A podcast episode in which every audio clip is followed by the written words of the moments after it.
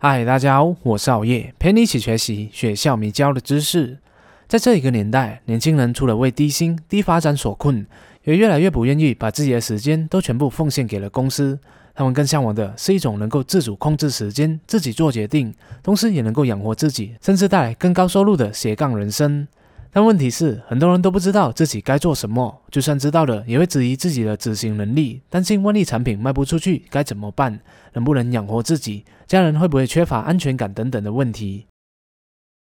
所以，好业今天给大家带来的是斜杠的50道难题。本书作者是3位跨领域的专家，分别是安奈金，美国特许金融分析师；黄常德，曾经是 Accenture 世界级管理咨询公司的企业顾问；以及艾瑞克，则是金融商管知识交流平台 TMBA 的共同创办人。接下来我将会和你分享书中有提到的 80% 的人都会遇到的3种斜杠阻碍，以及如何克服他们的有效方法。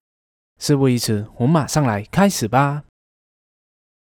第一种障碍，害怕失败的心理。许多人都想要斜杠，却迟迟不肯行动，主要的原因就是因为他们担心自己的能力不足而失败。那我们要如何克服这方面的心理障碍呢？作者建议，斜杠就是要先从自己有兴趣的领域开始，并持续的投入时间刻意练习，最后养成的能力就有机会产生很高的价值了。有些人会过度的把焦点放在多重收入或是多重职业上，这是本末倒置的。事实上，绝大多数成功的斜杠者都是先从多元兴趣或是多元价值开始的。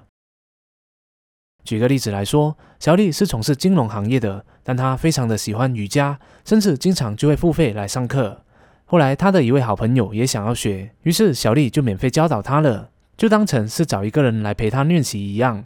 再后来也有其他的朋友的妈妈想学，但又不想出去外面上课，因为觉得这样很贵，而且担心自己付了学费之后没有持续的来上，就会很浪费钱。当他们得知小丽有在教瑜伽之后，就请他过来教导他们了，然后再补贴一些费用给他。于是金融人员和瑜伽老师的多元价值就这样产生了。接着，小丽的瑜伽老师得知她已经有能力教导初学者之后，以后只要她有事，就会付费请小丽来代课，这也让小丽多了代课收入，而且这还是她感兴趣的事情呢。要是一开始小丽把瑜伽视为副业或是兼职的话，那么她就会把能力的评估摆在前，可能就会产生自我怀疑，会质疑自己有没有足够的能力去教导别人而感到压力，甚至还会担心自己会不会失败呢。但如果他是专注在热情或是兴趣上的话，他就会更投入地练习自己所热爱的瑜伽以及教导他的学员了。这样一来也就会更容易的坚持，不会把焦点放在自我怀疑和失败的问题上。过了一段时间后，他的能力自然就会在过程中因为不断的积累而精进了不少。所以说，要克服害怕斜杠失败的心理障碍，我们就要把焦点放在兴趣或是热情上，而不是在能力或是多重收入上。这样我们才会更愿意踏出舒适区，在斜杠的路上走得更远。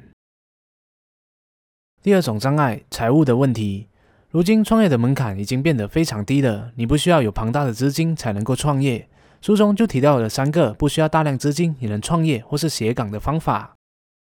第一个，用你的知识来变现。只要你拥有足够强的专才、够好的品质，那么你就可以在网络平台上把你的知识和经验变现，更不需要你投入大量的资金。常见的知识平台可分类成好多种，比如付费专栏，像是喜马拉雅、得到、豆瓣时间等等的；付费问答，像是芬达、微博付费问答等等；以及付费群组，像是小蜜圈、贵圈等等。另外，不少创业家也在 PressPlay 这一个平台成功筹募资金，每个月都有稳定的收入来源。里面的内容题材就包括了财经、娱乐、语言学习、生活品味、两性、自我提升等等。所以只要你有某些方面的专业知识或是经验的话，那你也就有机会可以在网络平台上赚取不错的收入了。第二种方法，群众募资。群众募资指的是向群众筹集资金来实现你的专案。在台湾有名的募资平台就包括了创梦市集、群募贝果以及 OKing 等等。这是需要你事先透过网络宣传你的计划内容，并说明你是如何让你的产品产量，如何实现你的计划，然后写下你募资的金额。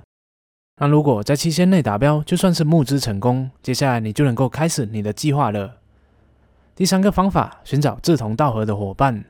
你可以在想要投入的领域中建立起你的信誉和人脉，那么你就能够在这些专业人脉之中找到志同道合的朋友一起来创业。这样做的好处就是对方可以弥补你所缺乏的能力或是资源，因为一个新的创业需要不同的能力，像是服务、行销、管理等等，而且很少会有一个人是可以同时兼备这些能力的。所以透过合资创业的方式，你就可以同时赚取所需要的资金，还有对方的专业能力和资源，简直是一举多得。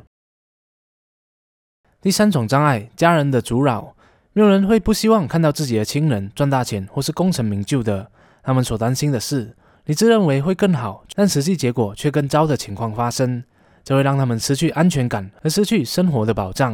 想要说服你的家人支持你斜杠的话，那你就必须提供证据，拿出具体的斜杠收入证明，比如来自新领域的订单、新公司和你签订的契约书，又或者是你已经拿到的专案合约等等。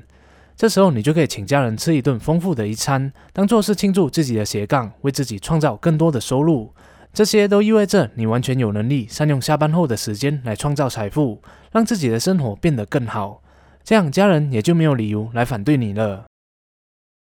假如你目前的斜杠收入还不是很稳定的话，也可以选择暂时不告诉他们，其实你已经是一个成年人了，绝对有能力在不需要通知家人的情况下自己做决定的。因为不管结果是怎样，我们永远都会为自己的决定负上100%的责任。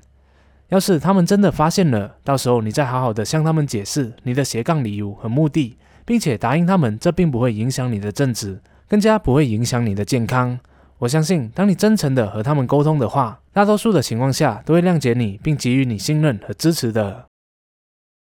好了，就是今天好友大家分享的斜杠的50道难题，书里面所提到的3个斜杠障碍以及相应的解决方法。我们来回顾一下。第一个障碍，害怕失去的心理，要克服它的话，我们就要把焦点放在兴趣或是热情上，而不是能力或是多重收入上。第2种障碍，财务的问题。斜杠不一定要庞大的资金，我们可以透过把知识变现、群众募资和寻找志同道合的伙伴来解决财务上的问题。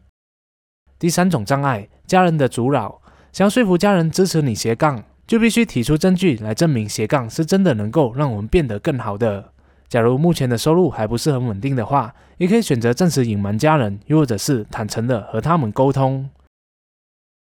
乔布斯就曾经说过，记得你将死去，生命有限，所以不要将时间浪费在重复他人的生活上。